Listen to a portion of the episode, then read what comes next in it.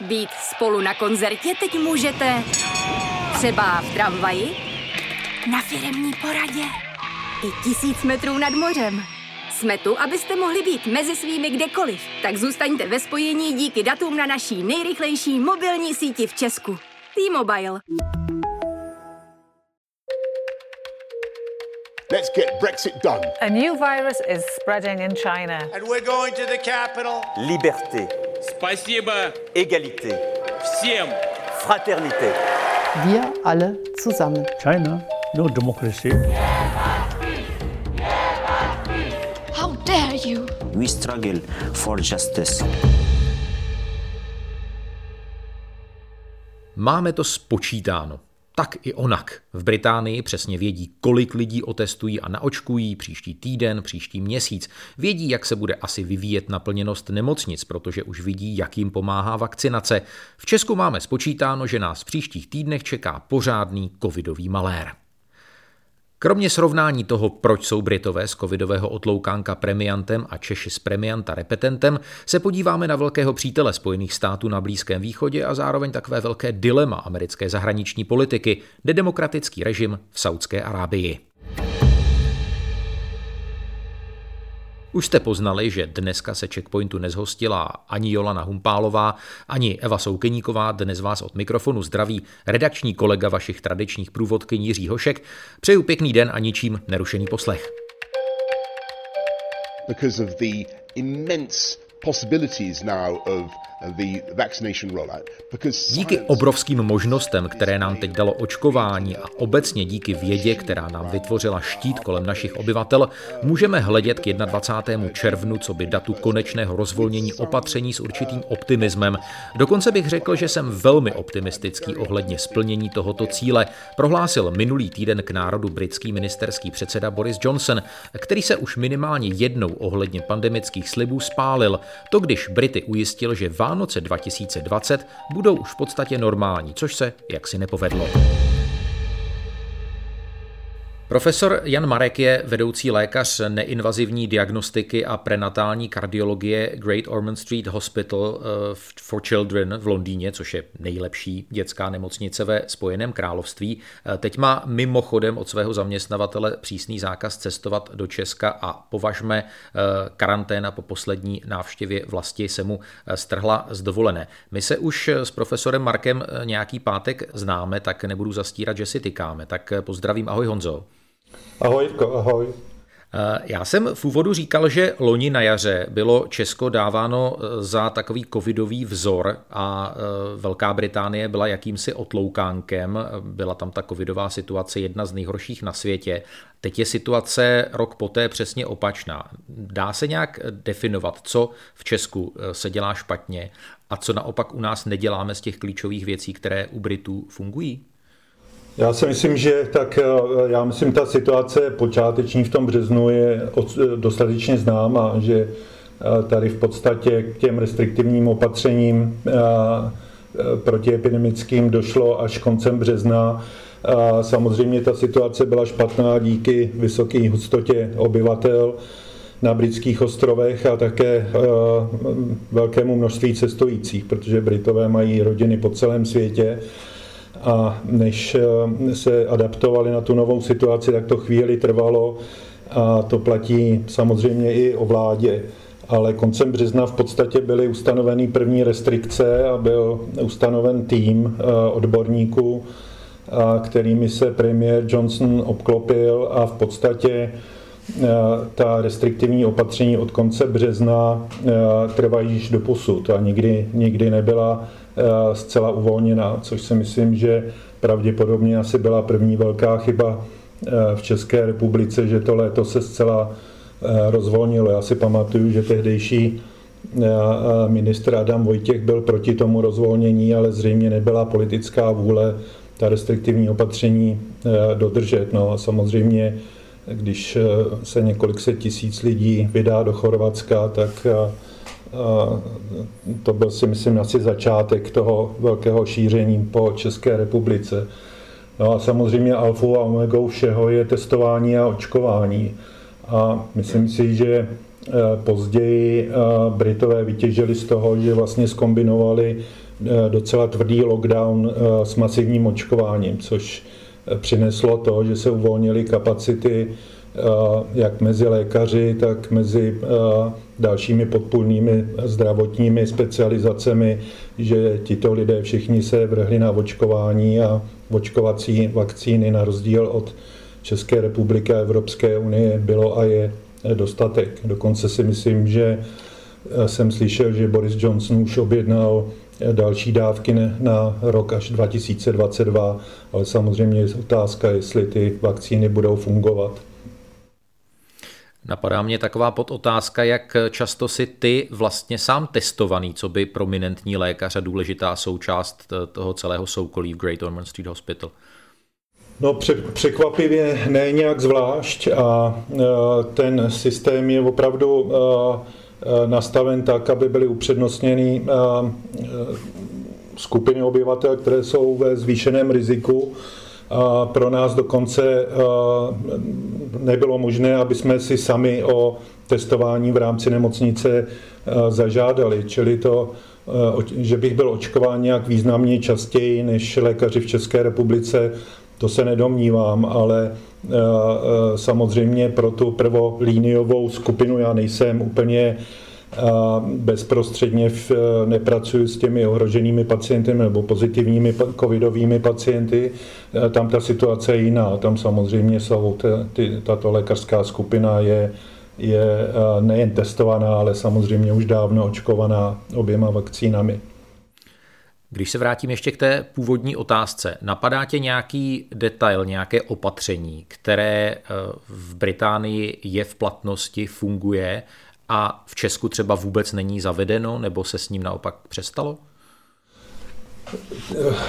Je to asi síla těch opatření. Ta, ty, ty opatření teďka jsou tak tvrdá, že my nesmíme se nav, navzájem navštěvovat. Rodiny mezi sebou, sousedi a, a navíc ty postihy, které jsou, tak jsou jednoznačně vymáhány. Čili nejde to, že by... A, když se přijde na nějaký přestupek, že by se v podstatě to řešilo domluvou. Tady okamžitě prostě platíte a ty, ty pokuty jsou veliké.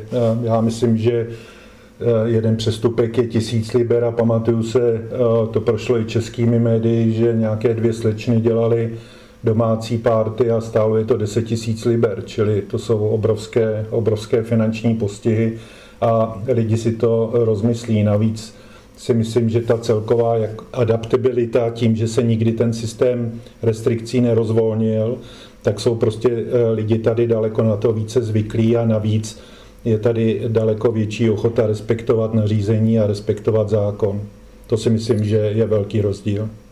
To jsem měl právě na jazyku. Působí to dojmem i z mojí znalosti samozřejmě té situace, že ta úcta k pravidlům a ukázněnost lidí je něco, co tu pandemii a ten průběh odlišuje v Česku a v Británii.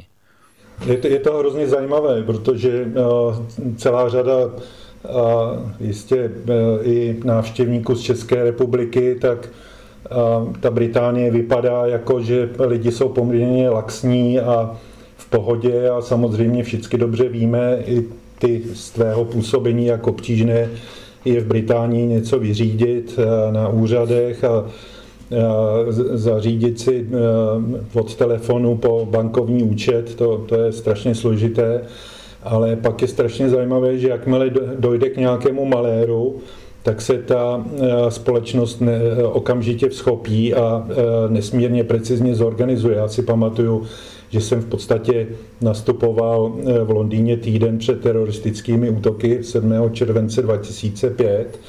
A to jsem najednou koukal, jak se Británie totálně změnila a byla ve válečném stavu. Já myslím, že to cítění těch lidí je ovlivněno právě všemi válečnými konflikty z minulosti, hlavně samozřejmě druhou světovou válkou. Po tom teroristickém útoku to bylo opravdu pro mě naprosto neuvěřitelné, protože já jsem nevěděl, co mám v nemocnici dělat, protože dva výbuchy byly u nemocnice, jeden na metru a ten známý autobus na Tavistock Square to je taky nedaleko a já jsem neprodělal školení, takže jsem opravdu jsem nastupoval třetího a sedmého k tomu došlo, takže já jsem neprošel školením a v podstatě, když jsem se ptal, co bude jako nejlepší, abych dělal, tak mi řekli, abych šel za manželkou domů, protože prostě jsem nebyl v tom systému a, a všichni ostatní kolem kmitali a pamatuju se, že byly nastěhované ventilátory před nemocnicí a byla vytvořená cesta z metra do nemocnice, čili jako nesmírně precizně zorganizovaná, zorganizovaná celá ta společnost. A to si myslím, že hraje velkou, velkou roli. Ty jsi člověk, který zná detailně střeva toho českého zdravotnictví i britského zdravotnictví. Je tam nějaký detail toho systému, toho celého fungování, který Britům nahrává oproti tomu českému? Já si myslím, že, já si myslím, že ani, ani tak moc ne, protože určitě kvalita zdravotnictví v obou zemích je na velmi vysoké úrovni a A určitě ten, ten vlastní léčebný proces, diagnostický proces se moc neliší. Co se asi liší do jisté míry je, je digitalizace zdravotního systému. Že v Británii v roce dva tisíce patnáct došlo k velkému programu, který vyústil v to, že prakticky všechny nemocnice N H S jsou plně digitální. Takže taková ta flexibilita a rychlost a možnost detailně pracovat z home office, to je určitě výhodou. Já jsem shodou okolností, když se uzavřeli na jaře hranice, tak jsem zůstal v České republice, takže jsem se nemohl vrátit, ale byl jsem překvapen sám, kolik práce udělám z home office v České republice. Já, že mám v podstatě online přístup k veškerým datům, můžu si prohlížet ultrazvuková vyšetření, C T čka, rezonance, online sleduju, jak se vlastně i operuje, čili můžu online monitorovat pacienty, jaký mají srdeční rytmus a tak dále. Takže to dokonce byly úsměvné příhody, protože nikdy potřebovali poradit s nějakým komplexním pacientem, v době, kdy jsem byl na kole a měl jsem v batohu notebook, tak jsem se sedl z kola, připojil se, když byl signál a mohl jsem konzultovat pacienta někde z lesa v podstatě. Čili to si myslím, že je obrovský přínos a hlavně nám to všem ukázalo směr do budoucna, jakým způsobem se bude odehrávat nejen medicína, ale celá, jak bude fungovat celá společnost v budoucnu. V Česku to působí dojmem, že zaostáváme ve využití praktických lékařů během pandemie. Bylo velkým příběhem jejich nedostatečné využívání v tom systému testování v posledních měsících. Teď se teprve řeší za pochodu využití praktiků při očkování. Jak moc velký je to z tvého pohledu problém? Já si myslím, že určitě tím, jak v podstatě ta, ten systém zdravotní péče je nastaven, tak je to ideální možnost zapojit právě lékařské ordinace, čili v době, kdy je lockdown, tak vlastně oni si můžou uvolnit kapacitu, že posunou vyšetření neurgentních pacientů a můžou v podstatě si vytvořit prostor na to, aby mohli očkovat. V Británii právě k tomu došlo v tom lockdownu a tím, že byly zavřené fakulty, tak například se do očkovacího programu zařadili i studenti vyšších ročníků, ale taky doktorandi, lékaři na, na penzi, výzkumní pracovníci ve, ve zdravotnictví, čili se vyčlenili velmi často i na bázi dobrovolnosti veliké kapacity a zřídila se očkovací místa nejenom v místě praktiků, ale ve školách, tělocvičnách, ve sportovních halách. Čili prostě vláda se a společnost se vrhla na očkování a víš dobře, že některý dny se očkuje až půl milionu obyvatel a v podstatě třetina všech obyvatel už je očkovaná alespoň jednou dávkou. Čili jako myslím si, že zorganizovat to e, asi není tak úplně takový problém.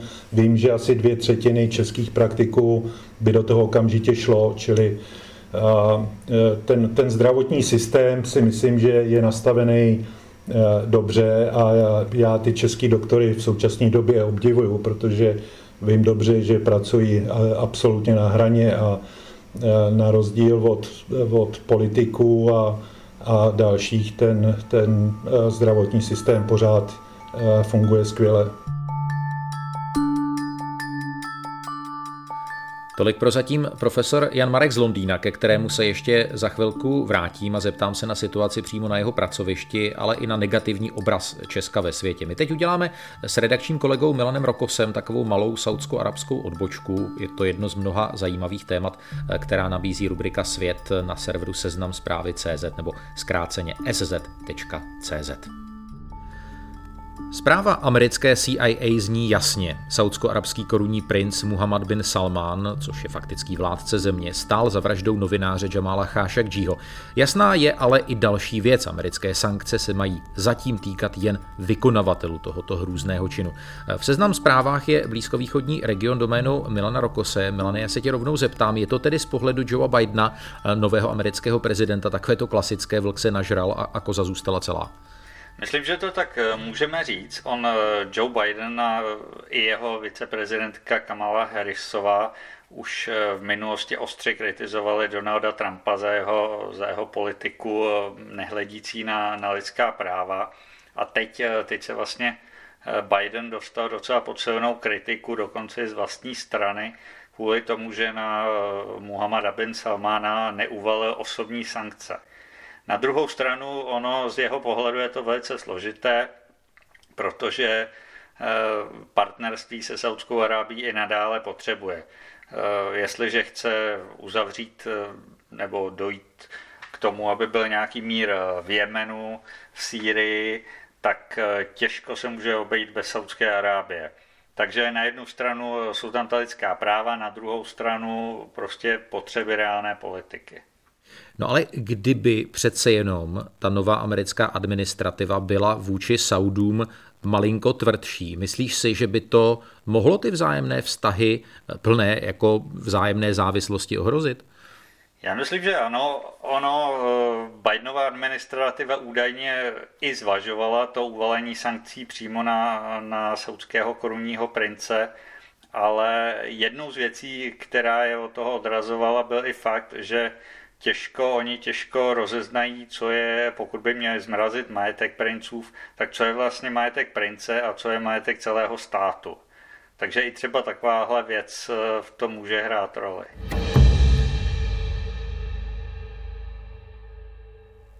Společnost vám stále dělá Checkpoint, podcast Seznam zpráv o dění ve světě v nečekaných souvislostech a v detailech, které možná neznáte. Vracíme se do Londýna, kde nás stále poslouchá profesor Jan Marek. Jak vlastně vypadá v Goši, což je zkrátka Great Ormond Street Hospital, v současné době fungování? Obří nemocnice, obří instituce.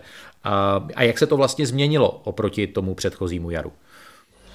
No, ta, ta naše nemocnice se dá uh, velmi připodobnit dětské nemocnici v, ve fakultní nemocnici v Motole, uh, jak strukturou náplní práce, uh, pravděpodobně i, i počtem pracujících lékařů a uh, změna, která, ke které došlo, je, že využíváme toho, že se testuje a očkuje.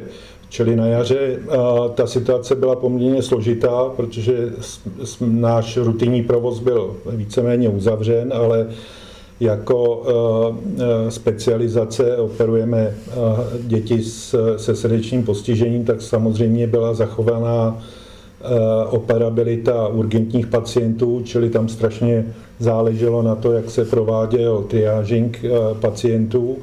A, a neurgentní pacienti se odsouvali a vytvářel se takový půl těch pacientů, ke kterým jsme se vrátili až po zvládnutí té první vlny.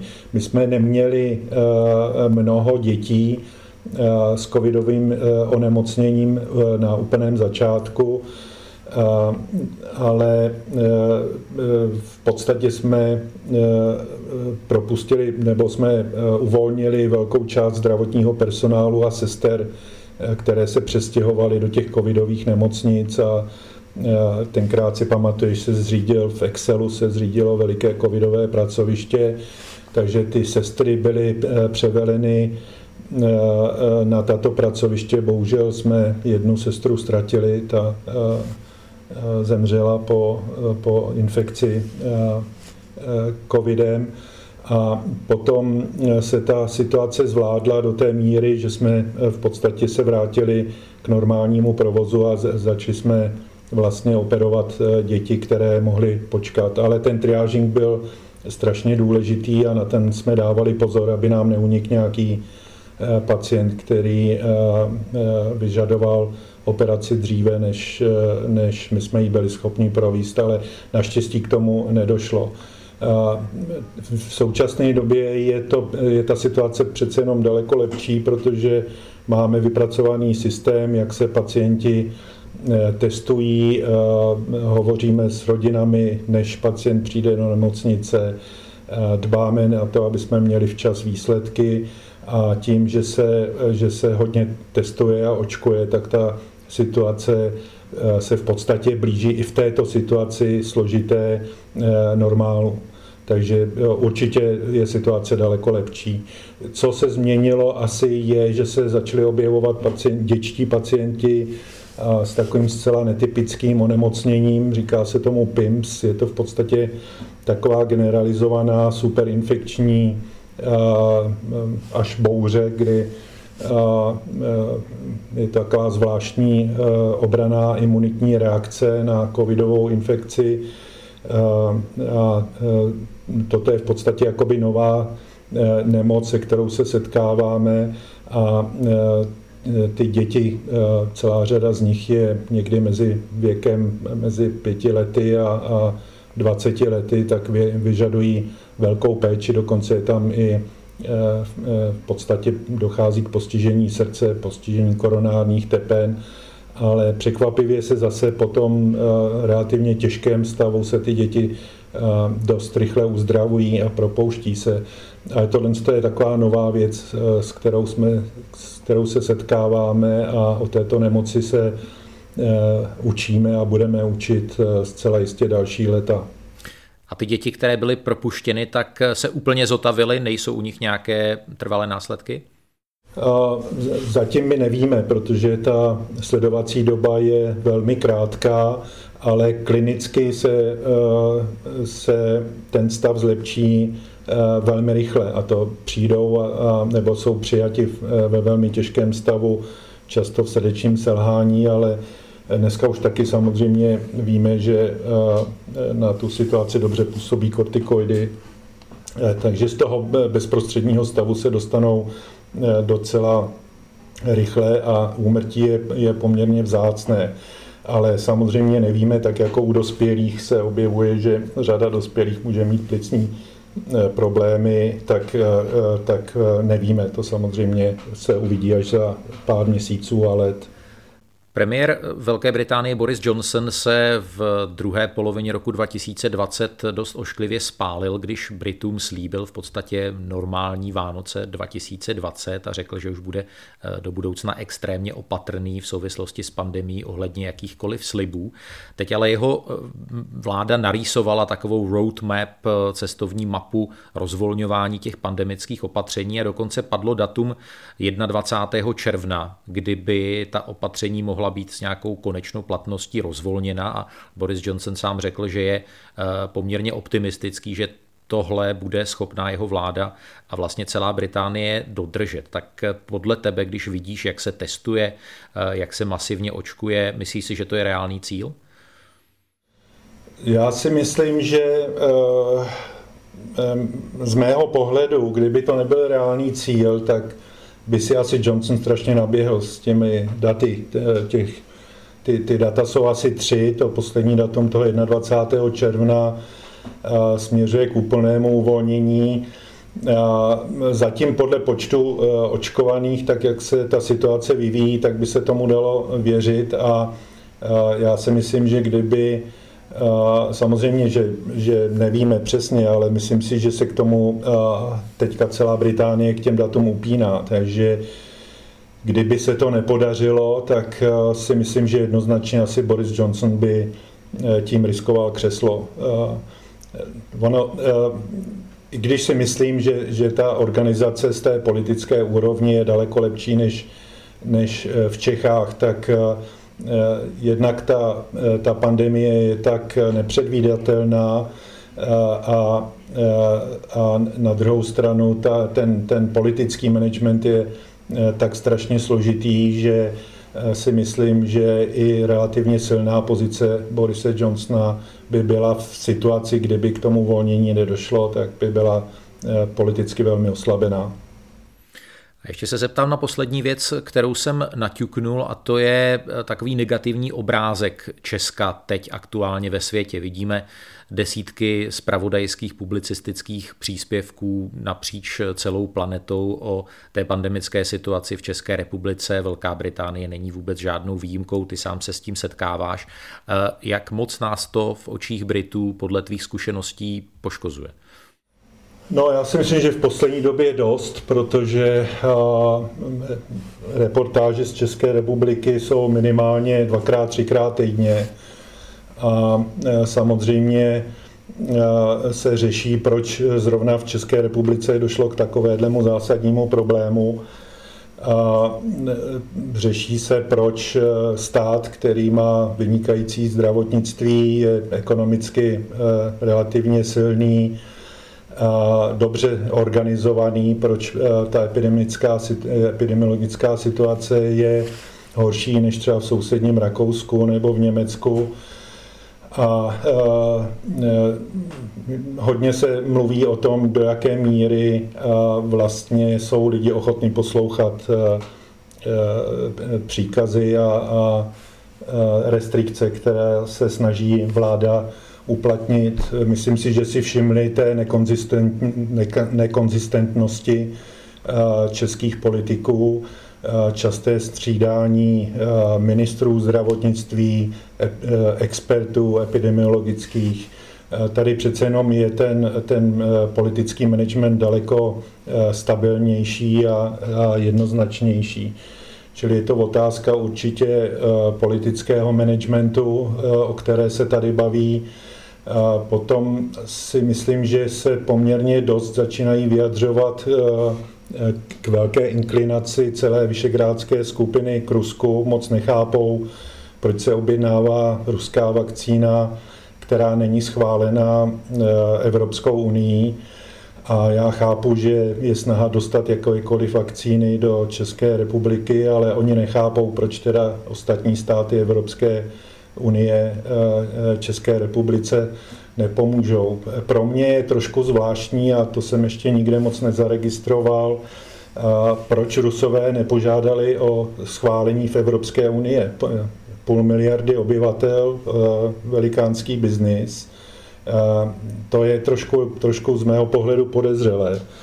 A jestli to je z důvodu, že ta vakcína je nedostatečně testovaná, pokud se nemýlím, tak byla testovaná pouze v Rusku a na skupině ani ne příliš velké mladých lidí. Myslím si, že se testovala hodně na, na vojácích. A čili jestli to je důvod, nebo je jestli nějaký jiný důvod, nevím, ale je to určitě, určitě je to zajímavé, že to je takhle vidět z dálky. Hodně z dálky je vidět, že je v České republice s tou, s tou pandemií veliký problém. No a samozřejmě mě jako českého patriota mě to strašně mrzí. A já ať přednáším, kde přednáším, tak všude se snažím rozšiřovat dobré jméno České republiky a České republice pomáhám, jak můžu, ale teďka za mnou tady chodí, dneska přišli asi dva kolegové a ptali se, co se v České republice děje. Čili z tohohle z toho pohledu já určitě asi zažívám největší zklamání od roku devatenáct set osmdesát devět a mrzí mě, že, že e, e, není dobře vidět, že by vláda měla situaci pod kontrolou a že by jasně dávala lidem message, jak se mají chovat a proč se mají očkovat. Jestli je pravda, že třetina lidí v České republice se nechce nechat očkovat, tak tam je prostě něco špatně. Říká profesor Jan Marek z londýnské Great Ormond Street Hospital, který byl hostem pořadu Checkpoint podcastu Seznam zpráv. Moc krát děkuju za odpovědi, držím palce a přeju do Londýna pevné zdraví. Měj se fajn. Já držím palce všem v České republice, ať to všichni zvládneme. Ahoj.